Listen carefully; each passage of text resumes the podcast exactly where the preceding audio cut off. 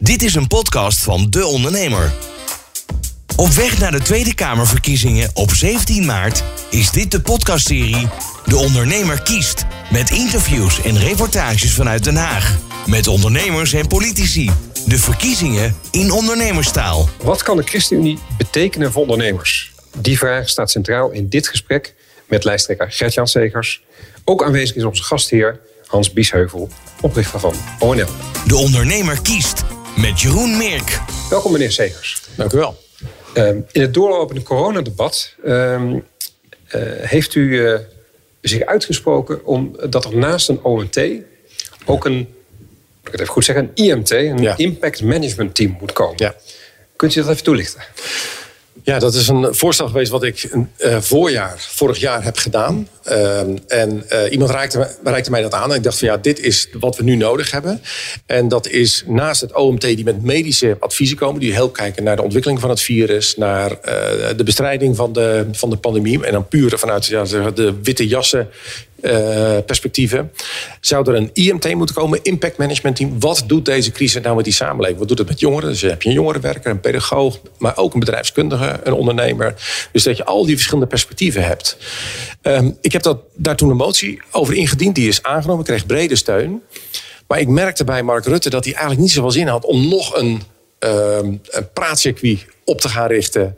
Um, en naast een OMT nog eens een keer een tweede circuit uh, te gaan beginnen. Toen zei hij, nou weet je wat, dan leggen we dat bij uh, Sociaal Cultureel Planbureau neer... en bij de SER en de burgemeesters kunnen meepraten. En dan liggen al die adviezen naast dat van, uh, van het OMT. En dan nemen we onze besluiten. Nou, toen heb ik met mijn hand over mijn hart gestreken... waarvan ik nu achteraf zeg, had ik het maar niet gedaan. Want ik denk dat het heel heilzaam was geweest. Want eigenlijk wat we nu doen is het OMT komt met een advies: scholen dicht, scholen open, winkels open, winkels dicht, uh, lockdown al dan niet.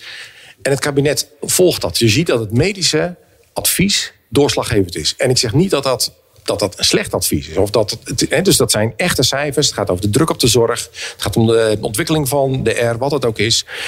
Alleen, we hebben die andere perspectieven ook nodig. Want die horen wij nu toch meer incidenteel. En jullie horen ze ook heel veel hier op je lijn. Ja, mensen bij wie het water aan de lippen staat... die mentaal heel zwaar zitten, jongeren met suïcidale gedachten. Ook dat is echt.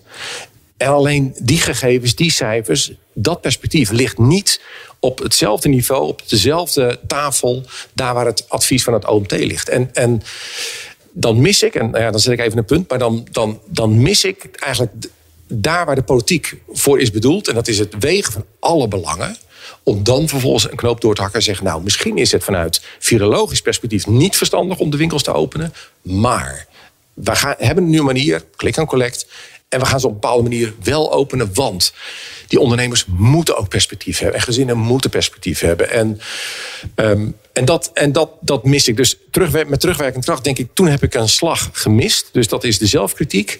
Alleen nu denk ik wel, nu moeten we de volgende slag wel winnen. En goed nadenken over scenario's, hoe we uit deze crisis kunnen komen met alle perspectieven.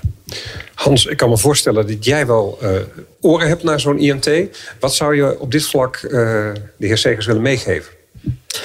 Nou ja, laten we een nieuwe poging doen om het toch voor elkaar te krijgen. We hebben afgelopen maandag de MKB-noodlijn geopend. Eigenlijk op basis van heel veel signalen van ondernemers... die de zelfmoordlijn aan bellen waren. Die mij in paniek belden. Ja, ik, ik weet niet hoe ik het thuis moet vertellen... maar binnenkort wordt ons huis verkocht. Dat ik ooit de persoonlijke borgstelling bij de bank heb getekend. En we zijn natuurlijk nu heel veel aan het doen om die bedrijven te redden. Maar als die ondernemer het niet redt, als dit stopt, dan stopt het bedrijf vaak. Hè. Ik bedoel, 93% van de Nederlandse bedrijven microbedrijf. Dat betekent uh, nou, 1, 2, 3, 4 medewerkers, dat het gemiddelde. Ja, daar is die ondernemer zo cruciaal voor de continuïteit. Als die omvalt, valt het allemaal om. En waar we denk ik heel erg over eens zijn als ChristenUnie en ONL, is dat ja, die ondernemers zijn natuurlijk de sleutel naar heel veel maatschappelijke uitdagingen. Zijn de sleutel naar de leefbaarheid in wijken. Dus het is meer dan alleen geld verdienen, dan uh, banen. Het is ook heel belangrijk in die samenleving. Dus ik vind dat die stem van de ondernemers ook heel goed verankerd moet worden. In ieder geval bij al die besluiten die genomen worden. Ja. En toch, ja, en, en, en toen Mark Rutte tegen mij zei: ja, maar dat kunnen we ook bij de CER neerleggen. Nou, dat is dan zeg maar het grote overleggremium Maar dan merk je toch dat het een beetje in een, in een praatcircuit terechtkomt met een, met, een, met een keurig stuk wat hier en daar. Hè. Dus, dus, dus die hebben wel een aantal stukken hebben die afgescheiden, op tafel gelegd. Maar dat heeft nooit diezelfde status als de adviezen van het OMT gekregen. Um, en nu zie je toch dat het medisch perspectief, en nogmaals, het is belangrijk. Mijn moeder is 79. Ik wil niet dat zij nu aan corona ten onder gaat... of dat er geen plek op de IC is voor haar als ze het wel heeft. Dus dat medisch perspectief is heel reëel. Alleen het andere perspectief is ook reëel. Ik heb afgelopen zaterdag heb ik met een nicht van me uh, een lange wandeling gemaakt. Ze, heeft, uh, ze is twee jaar geleden haar kapsterzaak of haar... Uh, ze is kapster geworden. Ze heeft haar eigen, eigen zaak heeft ze, heeft ze geopend. En ja, die is wanhopig. Die is echt ja. wanhopig. En die zegt, Gertjan, ik, ik, het is zo dramatisch. Ik heb alles, alles in deze zaak gestopt. Ik heb, trek nu met een team op die ik nu los moet laten. En het, het ja, ja, ze huilden. Ze huilden letterlijk, weet je. En ja. dat is ook echt. Nou ja, we hebben, we hebben op dit moment... Ik ben net daar even gaan kijken bij het team. 25 mensen zitten op bij die MKB-noodlijn. Ja. Dat is een luisterend oor. We kunnen niet zomaar die problemen van jouw nicht oplossen. Nee. Maar we in ieder geval een luisterend oor bieden. Dat ze in ieder geval een verhaal kwijt kunnen. En ik merk, dat lucht al op. Hè? Ja. In ieder geval iemand je verhaal kwijt kan. Maar 25 man, die zijn dus nu al drie dagen lang permanent bijna aan het bedden. Dus dat probleem is groot. Ja. Dan weet ik ook wel, als je een lijn opent... gaan natuurlijk ook mensen op dat moment allemaal het even uittesten. Maar toch, het geeft wel aan dat het echt een reëel probleem is. ja. ja. Wat is eigenlijk uw eigen uh, affiniteit met het MKB, meneer Segers? Uh, veel vakantiewerk. Uh, en mijn dochters die ook in zaken werken. En ik heb een ondernemende broer. dus die zelf ondernemer. En ehm, het is geen MKB, maar ik ben een zoon van, of een kleinzoon van twee, van twee bolleboeren. Dus ik, het, het, het, het ondernemerschap zit, zit volop in de, in de familie. En wat ik echt bewonder, bijvoorbeeld aan mijn broer, die, die, die heel creatief is, dat is van iets niet maken. Uh, van, van niets iets maken. Uh, iets starten met een idee. Uh, samenwerking zoeken. investeerders zoeken. En dan iets groter maken. En dat dan, dan ook in de samenwerking. Hè? Dus, dus um, ik heb hier het prachtige manifest van ONL. En dat, dat, dat gaat onder andere ook over de arbeidsmarkt. Dat gaat ook over het in dienst nemen van mensen. Dan is het perspectief van mijn broer ontzettend belangrijk. Als hij vertelt hoe moeilijk het is om iemand zeker voor de eerste keer in dienst te nemen. Hoe hoog die hobbel is. Uh, terwijl in samenwerking, in creativiteit, in teamwerk, daar gebeuren de dingen. Dus daar, uh, ja, er vindt heel veel innovatie plaats. En um, hoe mijn jongste broer is het iedere keer nieuwe concepten bedenkt. Ja, ik kan er ontzettend van genieten. Zoals ik politiek een beetje creatief probeer te zijn en, en, en, en met goede voorstellen probeer te komen, zie ik hem in de markt heel, heel creatief zijn. Dus uh, ja, dat is, dat, is mijn, dat is mijn ervaring daarbij. En wat kan uh, de ChristenUnie specifiek, uw partij dus, wat kan die betekenen voor, voor ondernemers en MKB'ers? Nou, we praten al heel veel uh, over uh, het wegnemen van regeldruk. Uh, maar goed, dat zijn al heel snel vrome woorden. Want ik had net in het voorgesprek met Hans had ik het hierover. En hij wreef het me terecht in. Ja, we hebben nu vier jaar een kabinet gehad met heel veel goede voornemens. Maar wat is nou de oogst? en, en, en, en dat fascineert me ook weer. Van hoe kan het dat we eigenlijk allemaal van goede wil zijn? Want we zien dat het verdienvermogen van Nederland zit in het MKB. Dat is het grootste deel van het bedrijfsleven. Die zorgen voor werkgelegenheid. Daar zitten innovatie. Ja, die willen we de ruimte geven. Die willen we allemaal de ruimte geven. Dus wat kunnen wij betekenen? Dat is heel goed naar jullie luisteren en met die stofkam door regels heen.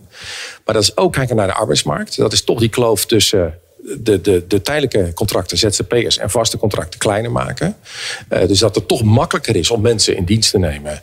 Uh, als het iets meer vrijheid biedt om in geval van nood uh, iemand te laten gaan. Of in een contract een flexibele schil. Hè, dat is het, het, het, het, voorstel wat nu van, van Borstlab, wat nu op tafel ligt. Van je zou ook een beetje kunnen meeademen als werknemer met de winst en de moeilijke tijden van, van een bedrijf. Dat vind ik dat, dat zijn eigenlijk is dat een van de grote uitdagingen nu van een nieuw uh, kabinet. Ik weet niet of wij daarin komen, maar ik heb me wel voorgenomen als het gaat om zeker ook wonen, maar zeker ook werken en een uh, belastinghervorming. Dat zijn de grote uitdagingen van een nieuw kabinet. En daarvan heb ik al heel snel bij ons intern gezegd: jongens, wij moeten ons huiswerk maken. Wij moeten nu de plannen klaar hebben. Um, nou, er ligt van onze kant ligt er ook een voorstel voor een belastinghervorming, waarin we ook het MKB ontzien en ter haar, dus de, de belastingontwijking van, van alle belastingconstructie van het grotere bedrijfsleven te lijf gaan. Dus een eerlijker belastingklimaat, meer ruimte voor MKB'ers om mensen in dienst te nemen en meer ruimte om te ondernemen door toch met die stofkam door die regels te gaan. Ik denk dat we dat voor ondernemers kunnen, kunnen betekenen. Ik uh, kijk naar Hans, want ik hoor volgens mij allemaal thema's die ook terugkomen in het manifest van ONL, nietwaar?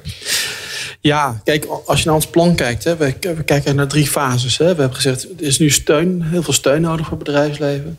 Dan moeten we vervolgens eerst kijken naar herstel. Hè, want heel veel bedrijven, zoals van jouw nicht, ja, zijn door de reserves heen. Die hebben een belastingschuld waarschijnlijk of hebben het uitgesteld. Dus we eerst moeten zorgen dat bedrijven weer kunnen herstellen.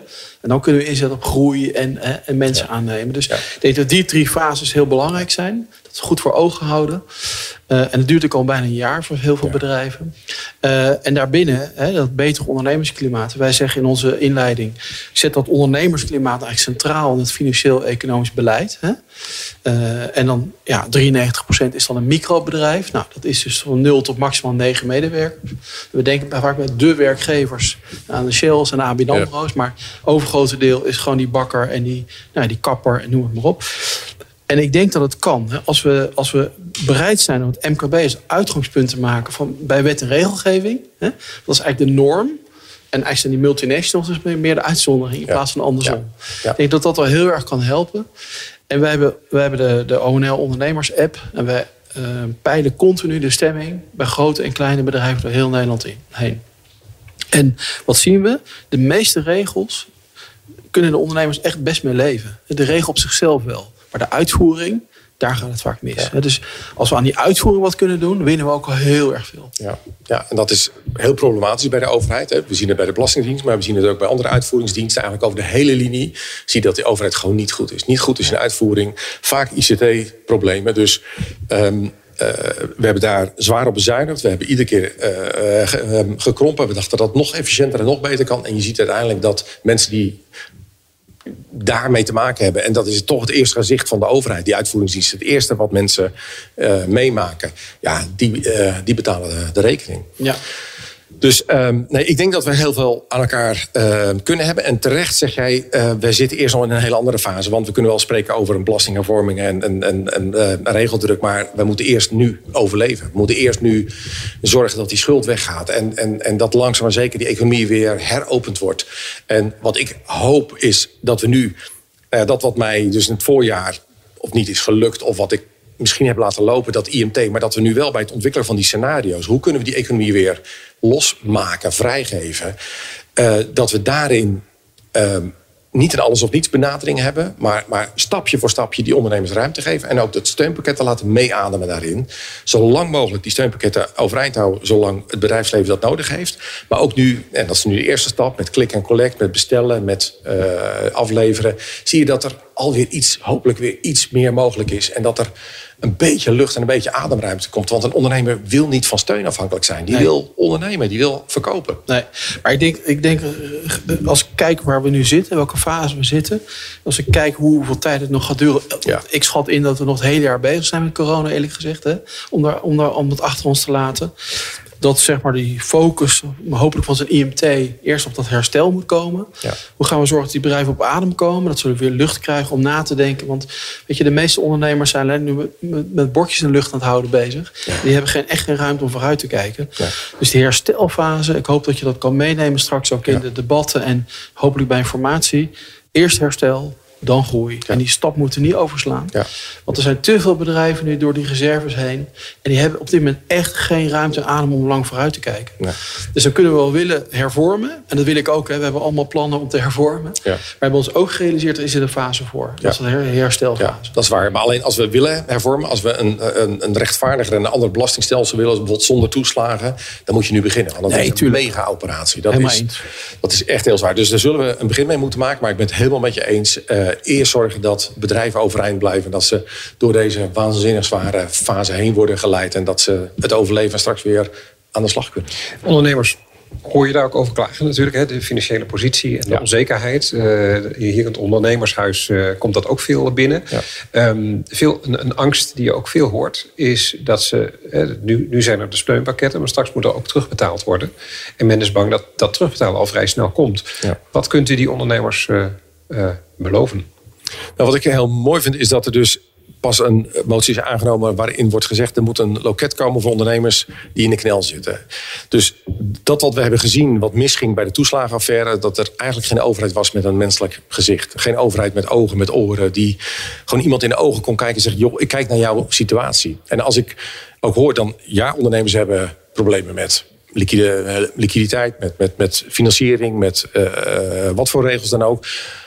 Maar het is ook mentaal, is het gewoon waanzinnig zwaar. Dus, dus dat jullie, jullie zijn nu eigenlijk de oren en ogen nou ja, voor ondernemers. Ze kunnen hier terecht. Maar ik, ik wil dus ook heel graag dat die overheid een menselijk gezicht heeft. Dus wat, uh, wat zou je kunnen, kunnen betekenen? Dat is toch meer, nou ja, in dit geval ook de menselijke maat toepassen. Um, luister naar individuele gevallen. We weten dat niet iedereen in een regeling valt. We krijgen, jullie krijgen heel veel verhalen. Wij krijgen ook veel verhalen te horen van mensen die er net buiten vallen. Die net met een schrijnend verhaal komen zeggen. En er is geen steun voor mij. Die nicht van mij, waar ik het net over had, die de, die, eh, die eigen zaak heeft als kapster. Um, die had net even te veel verkocht buiten de deur en online. Waardoor ze net even te weinig omzetverlies had en niet in aanmerking kwam voor steun. Iemand die nog graag wil ondernemen, werd eigenlijk bestraft. En zegt ze ja, dan zie ik mensen die dan op hun handen gaan zitten en even niks doen of later factureren en die krijgen wel de volle map. Ja, weet je, dus allemaal van dat soort onrechtvaardige dingen. Ik wil dat een overheid dan ook echt maatwerk kan, kan leveren. En ik hoop dat dat loket wat er komt. En ik hoop dat ook jullie verhalen en wat jullie aanreiken bij die overheid, bij de ministeries, dat het echt leidt tot menselijke maat. Ja, wat daarbij ook speelt natuurlijk is uh, de financiering. Die ondernemers nu moeilijker krijgen van banken. Ja. Uh, ONL heeft daarvoor uh, de suggestie opgeworpen om een MKB-bank in het ja. leven te roepen vanuit de overheid. hoe kijkt u daar tegenaan? Ja. ja, je moet altijd heel goed oppassen of, uh, uh, om als overheid niet te veel op je schouders te nemen. Omdat we ook net zeiden, die uitvoering bij die overheid is heel vaak heel slecht. Hè? Dus je kunt wel zeggen, nou die zorg, daar maak ik me daar maak ik me zorgen over. Of over die marktwerking in de zorg, dan hebben we een zorgfonds. En dan gaan we het nationaliseren. Ja, alsof die overheid alles fantastisch doet. Soms kan het wel helpen dat de overheid garant staat. En zegt, joh, maak je nou geen zorgen over die terugbetaling. Wij staan garant. Dat vind ik nou een iets andere rol van de overheid dan zeggen wij gaan nu zelf een, een, een bank worden. Dat vind ik nou, daar moet ik even heel goed over nadenken of dat. Of dat echt tot de taak van de overheid behoort. En of, het, of, het, of de overheid daar ook, ook, ook wel goed genoeg voor is. Maar garantiestelling, ik denk dat dat uh, belangrijk is. Want ik denk dat dat de zorg van de bank is. Ja, zie ik ooit mijn geld terug. Ja. Hans, herken je dit? Uh... Nou ja, kijk, weet je, of het vanuit de overheid moet, weet ik niet. Hè? Maar wat er, waar we wel behoefte aan hebben, en ik heb daar maandag ook met Wopke Hoekstra over gehad. Kijk, we hebben nog drie Nederlandse banken over die krediet verlenen. Ja. De drie bekende. En die zijn eigenlijk niet meer ingericht op het MKB. Nee. Ze hebben de mensen niet meer, ze hebben die, die, die luisterende oren niet meer. Niet meer nee. Loketten niet meer. Uh, en je weet ook, het MKB is diverser dan ooit. Uh, en die hebben gewoon behoefte aan die persoonlijke aandacht. Nou, uh, we kennen allebei Elwin, hè, Elwin ja. Groeneveld van Credits. Nou, waarom is Credits zo succesvol? Zo'n twee simpele toverwoorden. Maatwerk ja. en aandacht. Ja. Meer is het niet. Hè? Nee. En, uh, en ik denk dat op zeg maar, wat Credits nu gedaan heeft, dat het een basis zou kunnen bieden om dat verder uit te bouwen. En hoe dat dan heet en of dat dan he, door de overheid moet worden gestimuleerd, die laat ik even in het midden. Maar weet je, de gemiddelde ondernemer, jouw nicht, die zoekt gewoon een, een simpel twee producten vaak. Een rekening klantkrediet. Ja. ja. Gewoon heel simpel. Een bankrekening open. Klein beetje speelruimte. En als we een keer pand wil kopen, een, een, een bedrijfshypotheek. Ja. Met die twee simpele producten. En het hoeft geen miljoenen te zijn. Hè? Ik denk als je tot 4, 5 ton gaat, heb je 98% ja. het MKB gedekt. Ja. Kan je het MKB financieren. Maar die drie banken doen het niet meer. Ze hebben de mensen niet meer om dat gesprek aan te gaan. Dus ja, men spreekt elkaar staal niet meer. Die, die, die, bank en die ondernemers spreken elkaar staal niet meer. Ja, dan komt het niet tot stand. Nee. En daar zit mijn grote zorg ook bij het herstel straks. Die groei. Want ja, en dat was Wopke wel met me eens. Die kredietverlening is wel olie in de raderen van de economie. Ja. En als de banken die olie niet meer kunnen geven, ja, wie gaat het dan wel doen? Ja, ja. Nee, dat is een, een, een belangrijk punt. En nou ja, laten, we dit, laten we dit meenemen. Dus kijken hoe we, dat, hoe we dat zouden kunnen vormgeven. Want er staat nog meer op het spel. Ja, werkgelegenheid en, en ondernemerschap. Maar soms ook de ziel van een stad. Wat is dat? Dat is die winkelstraat. Dat is een kloppend hart waar mensen naartoe gaan en, en, en hun eerste nou ja, uh, alledaagse goederen kunnen kopen. En wat zie je nu? Een enorme groei, zeker in deze tijd, van de bezorgservice. Dus wat groeit er? Dat zijn die blokkendozen in het landschap waar nou ja, uh, arbeidsmigranten uit weet ik wat voor land ergens heen en weer chasen. En dan een, een, een bezorgservice die, die zich helemaal ongans werkt. En wie verdwijnt er uit het hart van een stad en het hart van een dorp? Die winkelier, die ondernemer. Ja. Dus ja, werkgelegenheid, ja, ondernemerschap, maar ook nog eens een keer stadsaanzicht, dorpsaanzicht, uh, leven, uh, een kloppend hart. Uh, dus er staat veel op het spel. Dus ja. laten we dit een, een, een, als een mooie uitdaging oppakken. En als wij nou groot genoeg worden in de komende verkiezingen, dan schuiven we aan en dan hebben we invloed. dan, dan, kan ik dit gewoon op tafel leggen. Zeg, ik, ik heb hier nog een heel goed plan. Nou, ik had voorgenomen, wil je één compliment maken. Want ik moet zeggen, sinds jij de, de lijsttrekker of de fractievoorzitter bent van ChristenUnie, vind ik dat jullie veel meer aandacht voor het MKB hebben dan, dan, hè, dan, dan al de jaren daarvoor. moet ik echt zeggen.